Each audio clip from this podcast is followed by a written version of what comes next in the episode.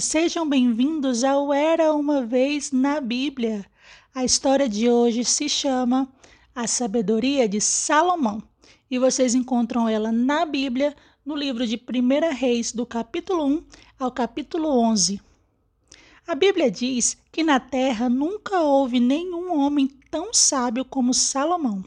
Ele escreveu diversos poemas e provérbios estudou cientificamente as plantas e os animais e julgou o povo com admirável sabedoria, mas também cometeu falhas.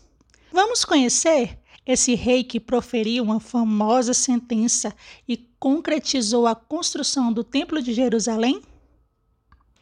Antes de Davi morrer, ele disse a Salomão que queria que Salomão se tornasse o próximo rei de Israel. E assim aconteceu. Como Salomão foi coroado rei na ocasião em que Adonias pretendia ocupar o trono, os dirigentes do povo de Israel não estiveram presentes. Depois da Assembleia Geral, em que Davi falou ao povo dando-lhe suas orientações, foi organizada uma grande festa popular que deu continuidade à cerimônia pública da coroação de Salomão. Em seguida, o jovem rei se dirigiu a Gibeão, um de seus colaboradores. Havia ali um antigo tabernáculo em que ele foi oferecer mil sacrifícios para demonstrar a Deus que o amava e desejava cumprir suas leis. Essa atitude agradou muito ao povo. Nessa noite, o Senhor apareceu a Salomão em sonho e lhe disse: Peça-me o que quiser e eu lhe darei.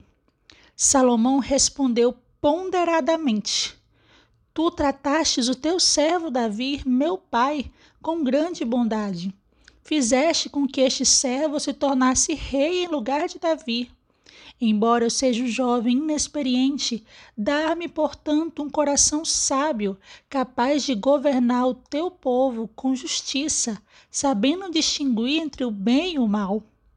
Deus gostou muito desse pedido, por isso lhe disse: Como você não me pediu vida longa, ou riquezas, ou morte dos seus inimigos, mas sim inteligência para saber ouvir e governar, vou conceder-lhe sabedoria e inteligência como nunca ninguém teve ou terá. Concedo-lhe também a riqueza e o esplendor que você não pediu. Foi um sonho muito lindo, não acha? E você? Se Deus aparecesse em um sonho, o que você pediria? Logo no início do reinado de Salomão, chegou até ele um caso bem difícil de resolver. Tratava-se de duas mulheres que reclamavam ser a mãe do mesmo menino.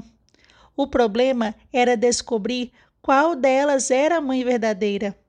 Salomão ouviu atentamente o que elas relatavam, e foi assim. Duas mulheres moravam na mesma casa. Cada uma tinha tido um bebê com apenas três dias de diferença. Pouco depois, um dos bebês morreu durante a noite. Alteza, disse uma das mulheres. O filho dela morreu porque durante a noite ela adormeceu sobre ele. Então ela foi à minha cama, tirou o meu filho e o deixou dela morto. Quando me levantei para dar de mamar ao meu filho, vi que estava morto e logo percebi que não era o meu bebê que eu tinha dado à luz. É mentira! exclamava a outra mulher. O que está vivo é o meu filho e o seu que morreu. Não, insistiu a primeira. O seu filho é que morreu. E discutiam assim na presença do rei. Salomão pensou com calma e em seguida ordenou: Tragam-me uma espada. Quando o criado trouxe a espada, Salomão pediu: Agora tragam-me a criança. Na sala reinou um profundo silêncio. O que será que o rei iria fazer? E ele continuou: Cortem em dois o menino vivo e dê metade para cada uma. Um murmúrio de pavor percorreu a sala. Então, profundamente angustiada, uma das mulheres suplicou: Por favor, entregue o menino a ela, mas não o mate. A outra disse: Acho justo. Não será para mim nem para você. cortem ele em dois. Então o rei declarou: Não preciso mais da espada, já sei quem é a verdadeira mãe. E apontando para a mulher que pedira que poupasse a vida da criança, disse: Passe para ela o bebê. Ela prefere ficar sem o filho ao vê-lo morto. Essa sentença correu de boca em boca e todo o país sentiu muito respeito pelo rei, a quem Deus tinha dado sabedoria para liderar com justiça. Crianças, o nosso Deus é muito sábio e ele nos dá sabedoria quando precisamos. A gente só precisa pedir. Então, antes de você tomar alguma decisão, ore e peça sabedoria a Deus. Gostaram da história? Essa história está lá na Bíblia, no livro de 1 Reis, do capítulo 1 até o capítulo 11. Compartilha com os amigos e até a próxima. Tchau, tchau!